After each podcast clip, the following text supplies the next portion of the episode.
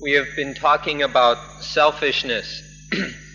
We've discussed how dangerous it is for the individual, how dangerous it is for society, and how very dangerous it is for the world as well. And then yesterday we explained the cause of selfishness and then the foundations on which selfishness stands. Today, we would like to talk about how to get rid of selfishness. So we will be discussing the way to end selfishness.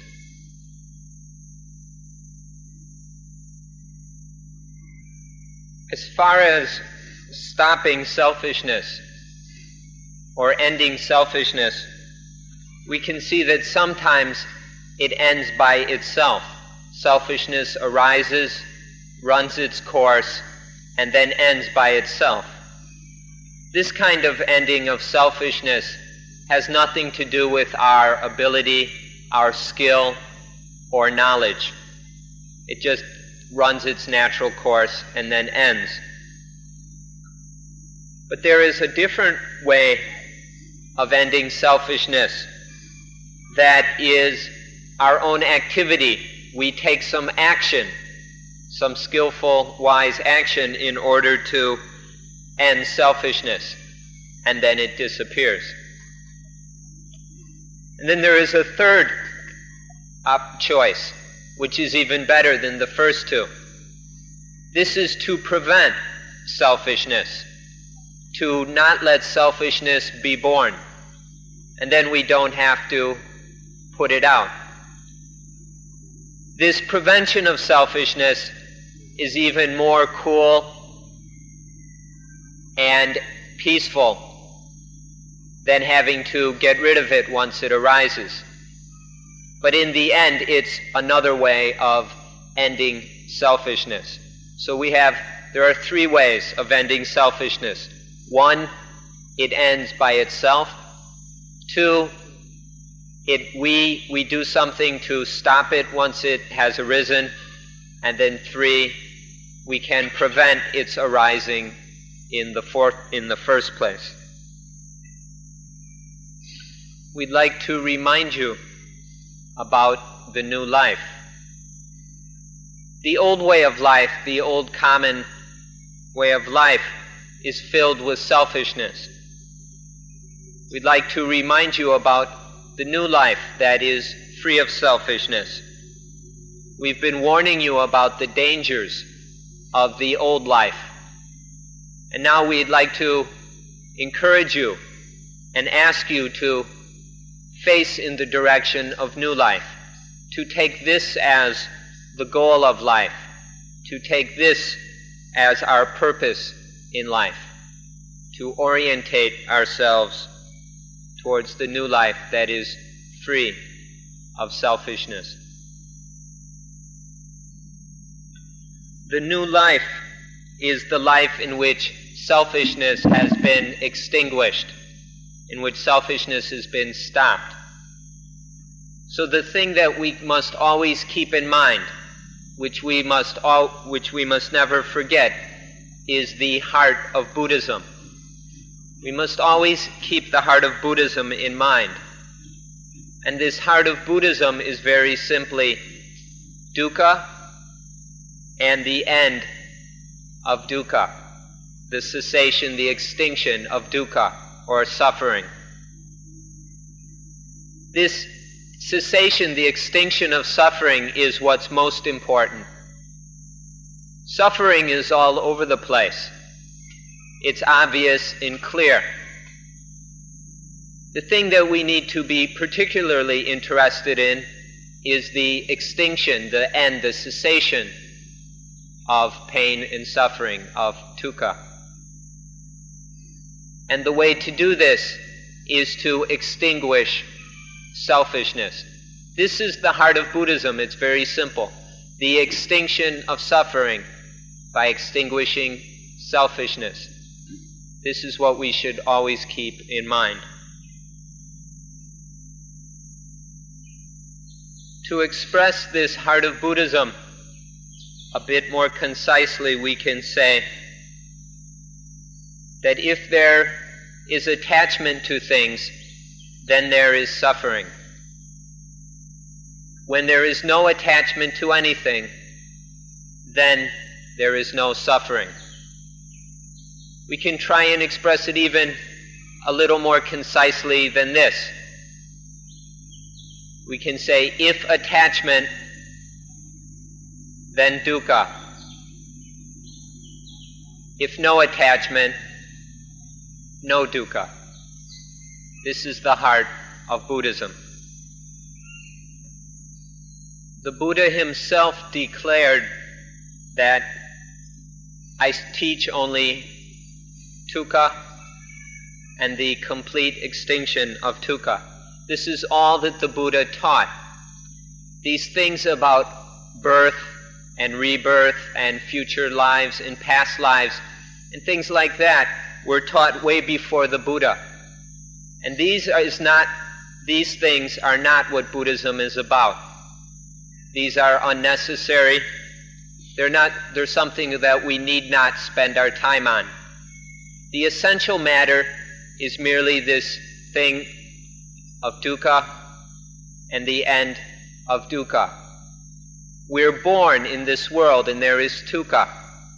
This is something we can all be very certain about. And dukkha has a way of arising, and there is a way to extinguish dukkha. This has nothing to do with future lives or rebirth. It has merely to do with this life right here.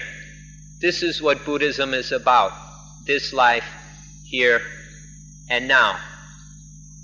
Dukkha exists and there is the way that it arises, and there is the way to extinguish it. This is what we're interested in. We even dare to say that no matter what your religion, no matter what religion you claim to follow or you proclaim as your own, we challenge you by saying that no matter what religion you hold, dukkha arises in this way and it is extinguished in this way. That's all there is to it.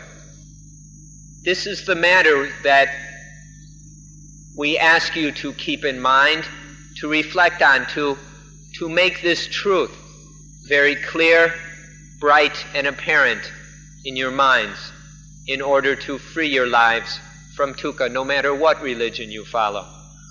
This is the essential matter of life. This is the duty of life. We'd like to talk about something that may be a bit difficult for you to understand. But please listen carefully and try to understand what we're talking about.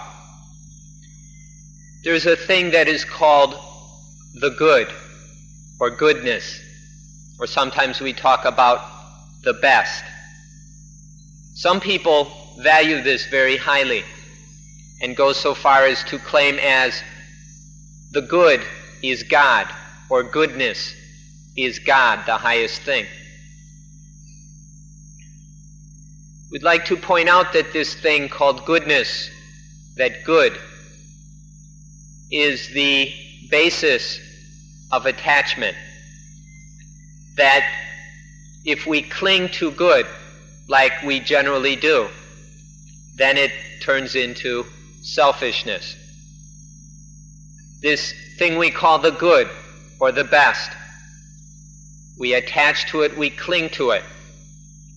This leads to us becoming good crazy or drunken, drunk on good, crazy about good. We become infatuated with good. We get lost in it, sink into it, and drowned in good. And this becomes selfishness. This goodness, or the good, the best, is the base of attachment. It becomes the basis and cause of selfishness. And so we need to take a good look at this. Please reflect on this thing that you call good or goodness or the best. If we're not careful with it, it leads to attachment. We'd like to look at this carefully in order to be free of good, to be void of good, to no longer be trapped and enslaved by good. And so we'll look at this thing, the good. These words may go against your feelings, they may not sit very well with you. Because for most of us, this goodness is what we value the most. Whether goodness or better or the best, the utmost goodness, all of these fall under the sway of positivism. Positivism, which is the thing that just about everybody worships. Everybody is worshiping positivism and hating negativism. And so these words about the good and the best probably grate against your, your feelings and opinions.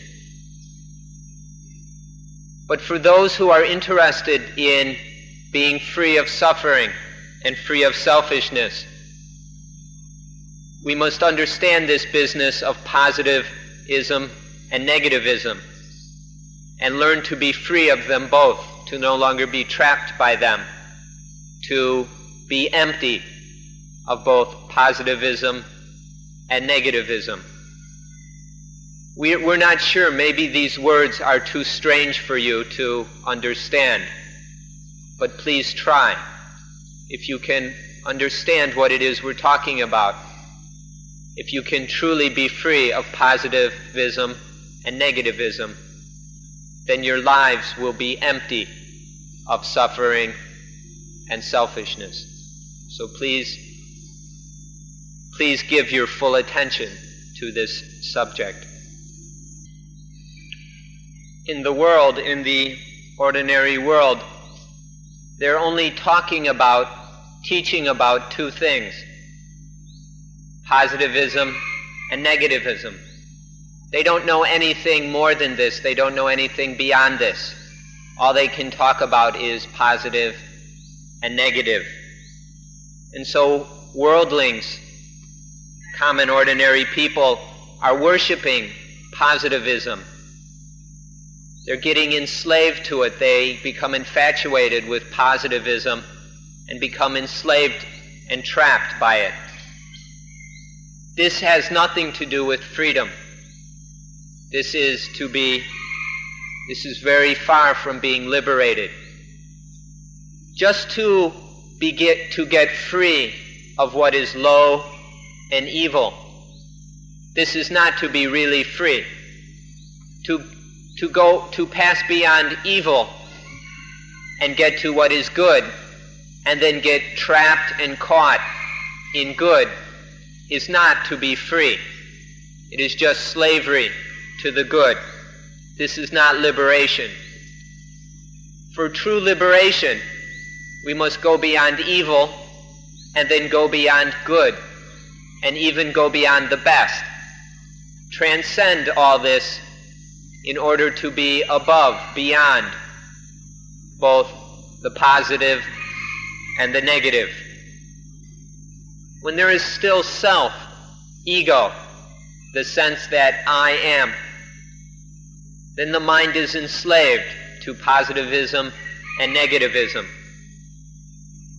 But when the mind drops this egoistic thinking, it transcends even the positive, even the best, and then there is liberation. When the mind is still trapped by dualistic pairs, by the pairs of opposites, by any of these pairs, then it is not free and empty. Whether it's the pair of positive and negative, or optimism and pessimism, or plus and minus, or any of these dualisms, then the mind is trapped and is not free. To be truly liberated, to be truly emancipated and saved, the mind must go beyond even the positive in order to be free. For those of you who have Christian backgrounds or Judeo Christian backgrounds, we'd like you to think back to the most important teaching in the whole Bible, the most special and wonderful teaching, which is also the heart of Buddhism within the, the Christian Bible. Please remember the first teaching which God gave to Adam and Eve, which was the warning to not do not eat from the fruit of the, the tree of the knowledge of good and evil.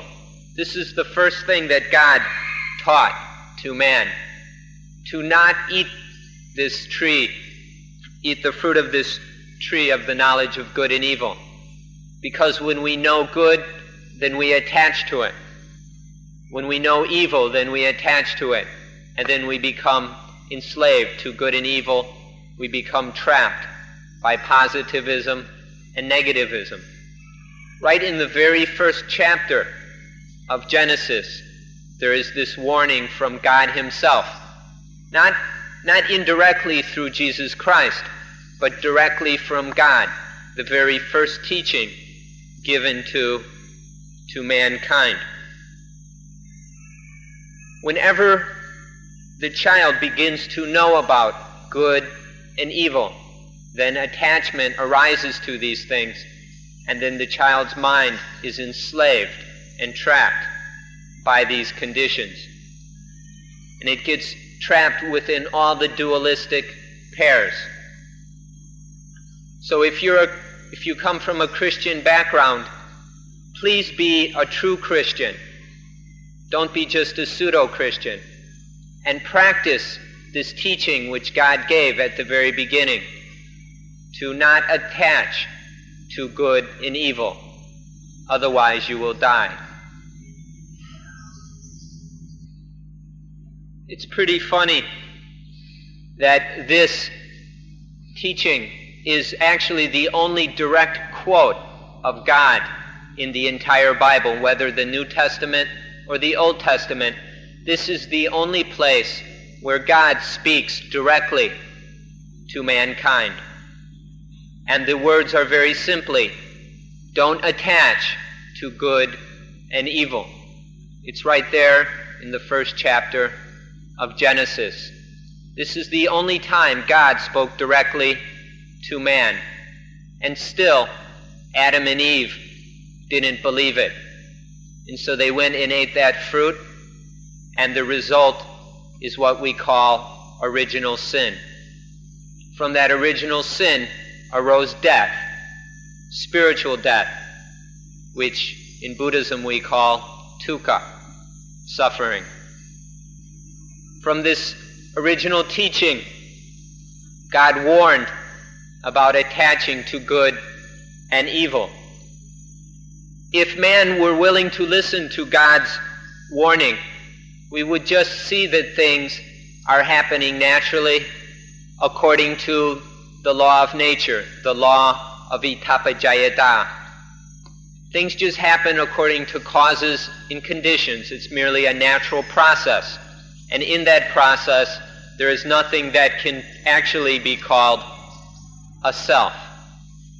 But when the idea of self arises, when this foolish illusion arises, then man begins to react to things according to our own feelings in, ba- in terms of this self. And things that the self likes are classified as good. And things which the self dislikes are classified as evil. And so out of this illusion of self arises the mistaken understanding, the knowledge of good and evil. And from this attachment, life becomes trapped in all kinds of dualisms and, and suffering. But by just seeing that things are, are happening naturally, by realizing that there is no self, then this problem can be avoided and life will be free. This is the new life, seeing that there is no self, and so we can be, the mind is above good and evil. Now let's look at our own lives, these lives that are attaching to both good and evil, which are trapped by this, this dualism. All of this happens because of the belief in self. This attachment to self is the basis of good and evil. This is the cause of good and evil. This is the fundamental source of the dualism of good and evil. Good and evil only have value to the self, to this illusion of self, but they have no real value in themselves. But when there is this idea of self, then what is pleasing to the self is judged to be good, and what is unpleasing or unpleasant is judged to be bad. It's merely that, just attachments arising from the attachment to self. And from this arises all the dualities, all the positivism and negativism, pessimism and optimism in which our lives are trapped. This is the old life. This is the life in which we suffer. We need to understand this thing we call life, this life which we take and attach to and turn into suffering. Really, all there is is just the five khandhas, the five aggregates, which we discussed yesterday. All that life is is the functioning of these five khandhas, the various khandhas performing their duties. That is what life is, and nothing more. But when ignorance leads to attachment, then we take these various khandhas to be the self. And this illusion is what ter- creates all the problems. In reality, it's just the natural functioning of these khandhas. But the ignorant mind takes, for example, when the body performs its duty, then the mind says, I. Say the body moves. The mind thinks, I move. I move. Or when there is a feeling in the mind, I feel. The ego feels. This is my feeling. Or when the, the mind performs the function of discrimination, I discriminate. The mind thinks. There is the illusion that I think. Or when there is knowing of the sense objects, there is the illusion that the ego, the self, knows. Really, it's just these, the natural functioning of these khandhas. But as soon as the self comes in, when there is a self, the idea of self arises in terms of these five, these five functions, then this leads to further foolishness and stupidity. This basic stupidity of self grows into the attachments to good and evil, positive and negative, and all these other attachments which entraps life. So we need to look at and understand life and understand this thing that we call the self, this, this illusion, this delusion that is imposed upon the five khandhas. We'd like to stress this point about the attachment to the functioning of the five khandhas. That this self idea clings to these five functions. And this arises the idea of self. This all is happening because of ignorance, because of not understanding the way things really are. When there is this basic ignorance, arising to the illusion of self, then this self is taken to be permanent. This temporary, fleeting idea of self is clung to and taken to be something solid and permanent. And then from this, we don't, the mind or we don't see impermanence. Rather, we see permanence in things. And we don't see the unsatisfactoriness in things. We see them as satisfying. And we see all things as selves because of this fundamental ignorance.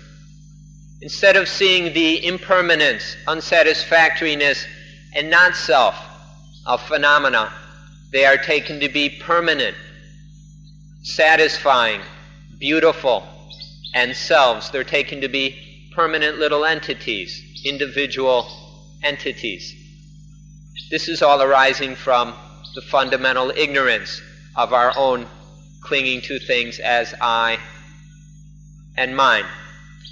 But if the mind can begin to see things, see the working of the five khandhas as impermanent, unsatisfactory in non self, then this chain, this process can be stopped and the mind can become free. This is what we will go into next. So, this brings up three most important things that all of us need to understand completely and clearly. These we can call the three characteristics, or three truths, or three facts, whatever. These are three characteristics of the five khandha. And when they are characteristics of the khandha, the aggregates, then they are the characteristics or facts of life. The first characteristic is impermanence. The five khandhas, or life, is always changing. It's flowing. Nothing stays still for even a moment. This is impermanence, this constant flux and flow. When things are always changing like this, they can't stay still. They can't maintain themselves in any state or form. Nothing can stay in one form. And this means that it is difficult to endure, difficult to endure or bear. And this is what is meant by dukkha. And when things are difficult to bear, impossible to stand up to, that means that there is no self, there is no real self that can stand up and stop that change. There is no self that can prevent that change, that can stand that dukkha. And this is the third characteristic, the characteristic of not self. There is no self in any way, shape, or form. So these are the three characteristics of the five khandha or of life that we all must know. Everything is changing, is impermanent.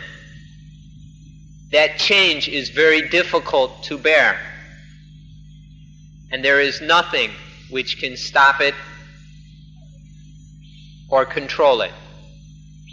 These are the thir- three characteristics of life impermanence, anicca, suffer- unsatisfactoriness, dukkha, and not self, anatta. The first thing to, to observe, to realize, is that there is merely a process of cause and effect, a process of conditioning. And in that process, there is no self. All that is taking place is a series, a process of causes conditioning effects, causes leading to effects. Various things cooking up, conditioning, compounding other things. This is a, a process, a flow that is taking place. And if we observe it carefully, we just see it as a natural process happening under the law of Idappaccayata, the law of nature. And in all that, there is no self. There are merely these conditioned things, these phenomena arising and passing away.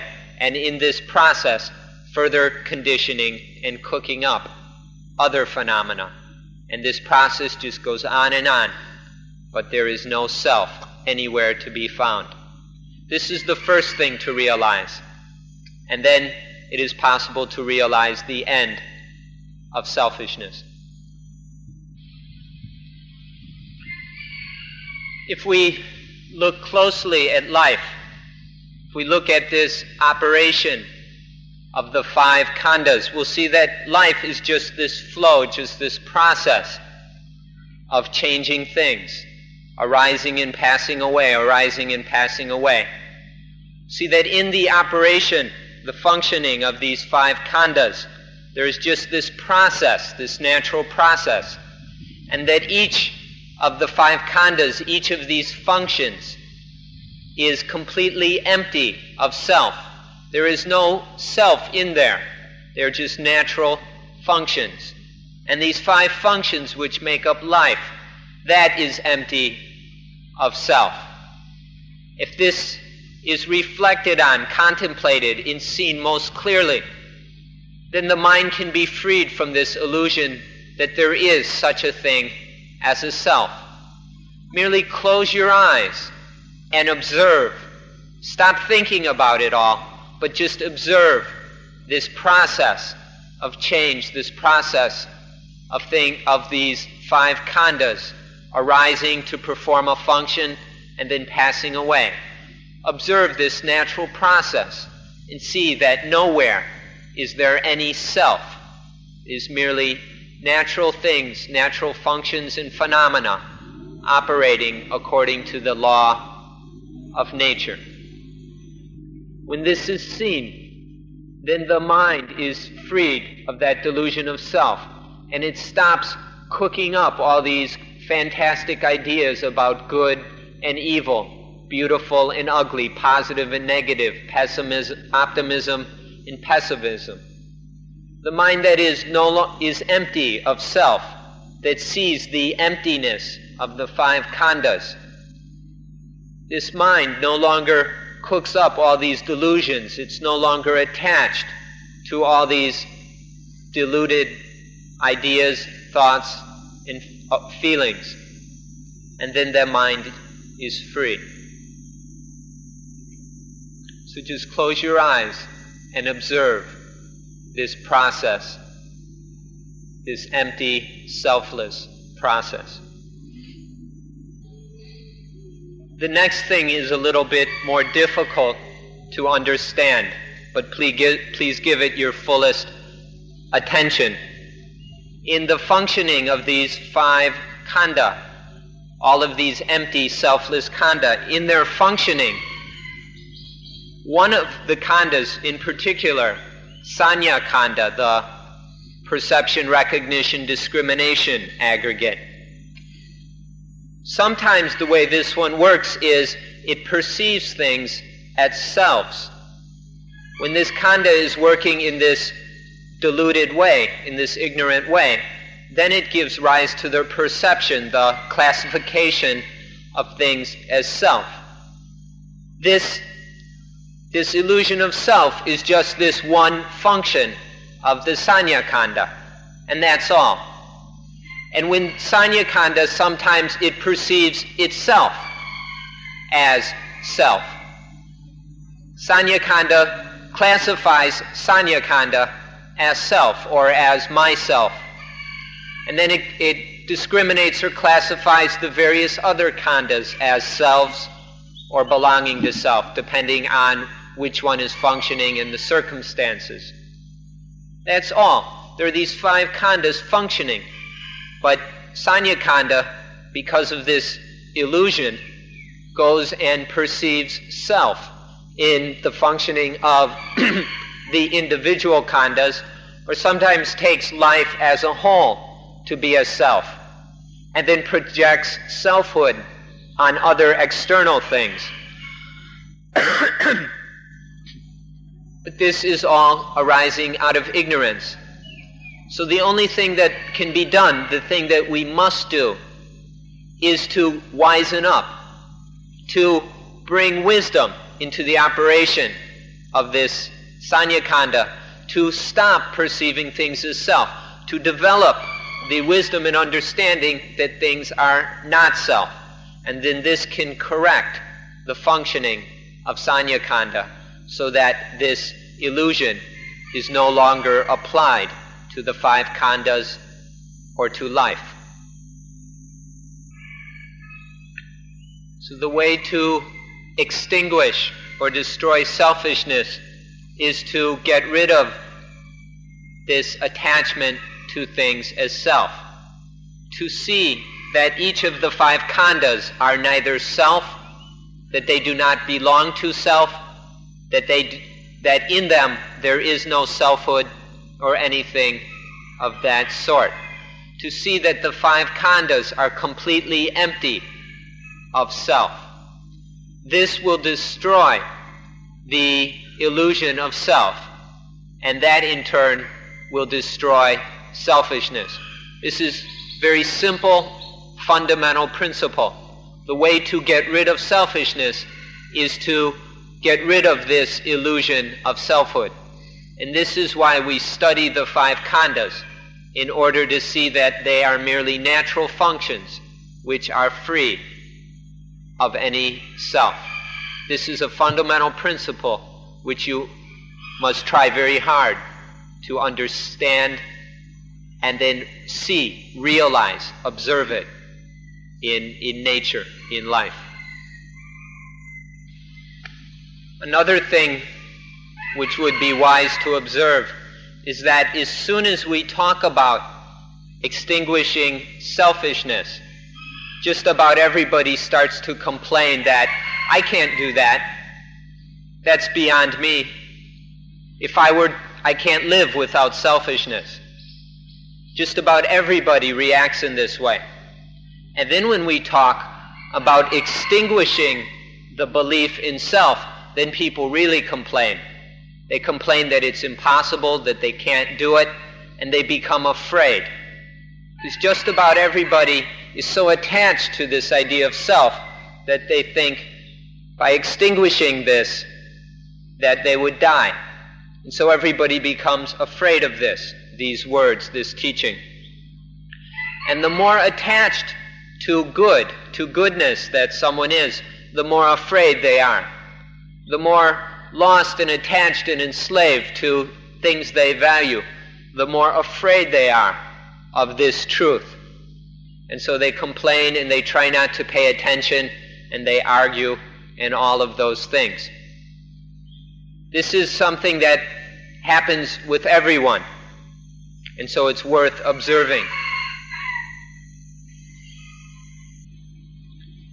In the, the Buddhist texts, it says that the devas, the, the divine beings, the heavenly lives, are the most afraid of not self. The better that life is, the better one's life is, the higher, more happy and exalted one's life is, the more one is afraid of not self. The different ideas about heavenly beings and so forth, about divine lives.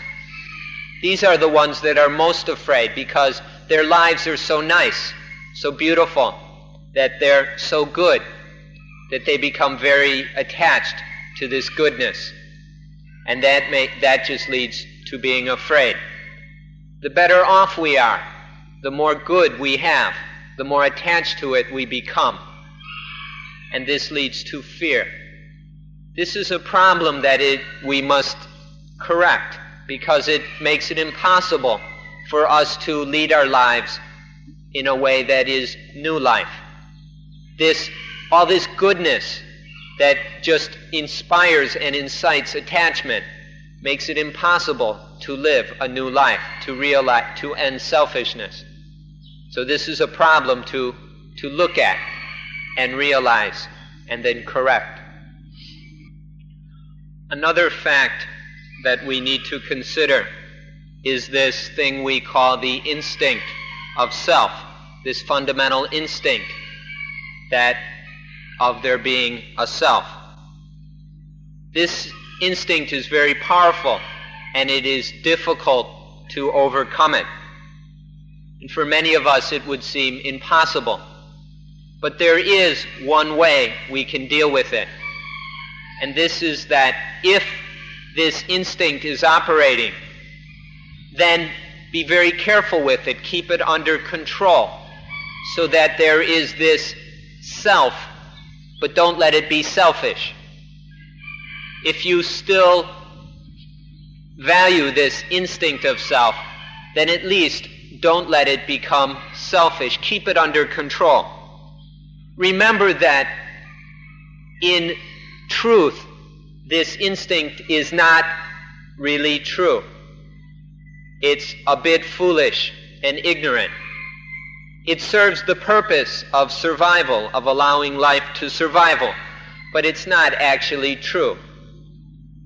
If we can use this understanding to keep this instinct under control so it doesn't become defilement, doesn't lead to greed, anger, confusion, and so forth, then it can become a self that is not selfish. This is a technique that we can all use. This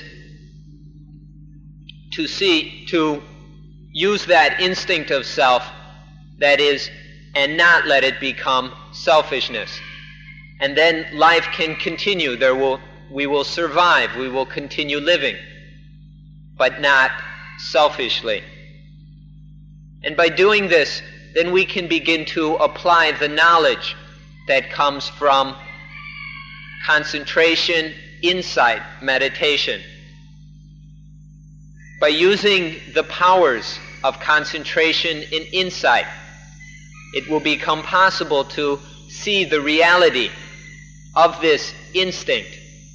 If we can keep that instinct under control enough to have a peaceful and calm enough life to practice meditation, then there will, it will be possible for the, uh, the knowledge to arise from the practice of concentration and insight that that self is just a creation of the mind. It's just a conditioned thing, just a phenomena, an idea arising and passing away in the mind.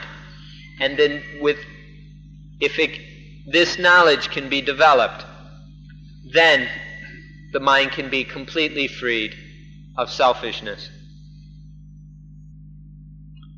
This instinct of self can follow two paths.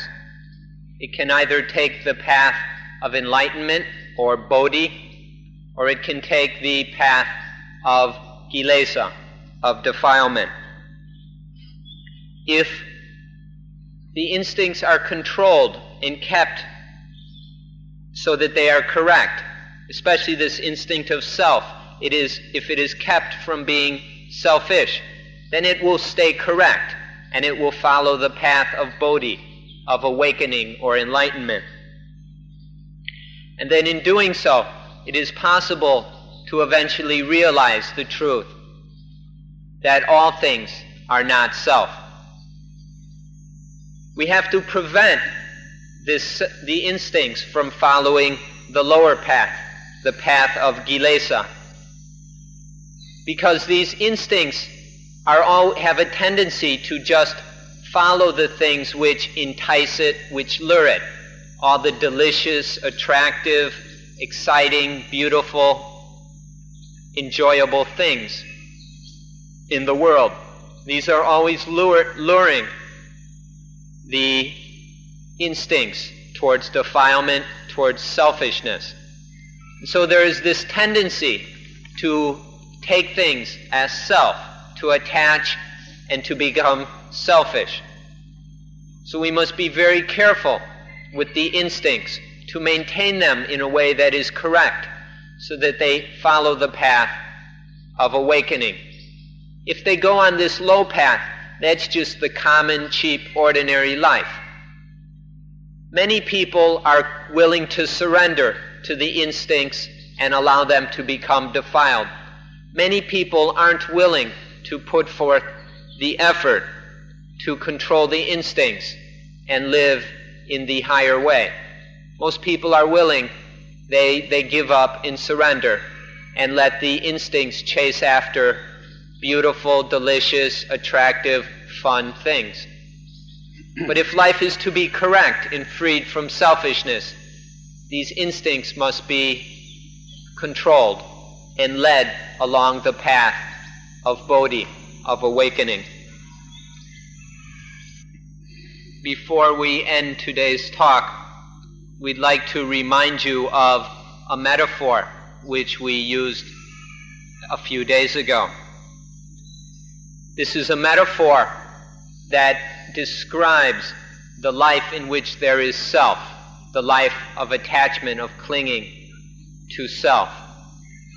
In this life, it's like there is a rope around one's neck, pulling one upward. And there is another rope around our feet, pulling us downward.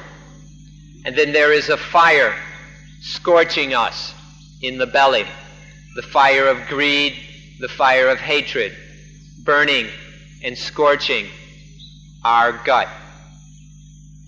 Please reflect on this, this metaphor of the life of attachment, the life of self and selfishness. There's a, there's a noose around the neck pulling upward, and another rope around the feet pulling one downward. And in the middle are these very painful fires of lust and hatred burning one's, one's guts. If you reflect on this metaphor of the life of attachment and selfishness, you'll begin to see the pain inherent in such a life, in this old life. And when you begin to see the pain of the life of attachment, you'll start to think about, you'll seriously consider removing this illusion of self, getting rid of the self and selfishness. So please use this metaphor and reflect upon it and see the life of attachments, see selfish life as it truly is. The rope around the neck, another around the feet, pulling one apart, and the fires of lust and hatred scorching one in the middle. And then you'll begin to have some genuine interest in a new life, a life that is free of self and selfishness. We'll end today's talk with this, this metaphor because time is up.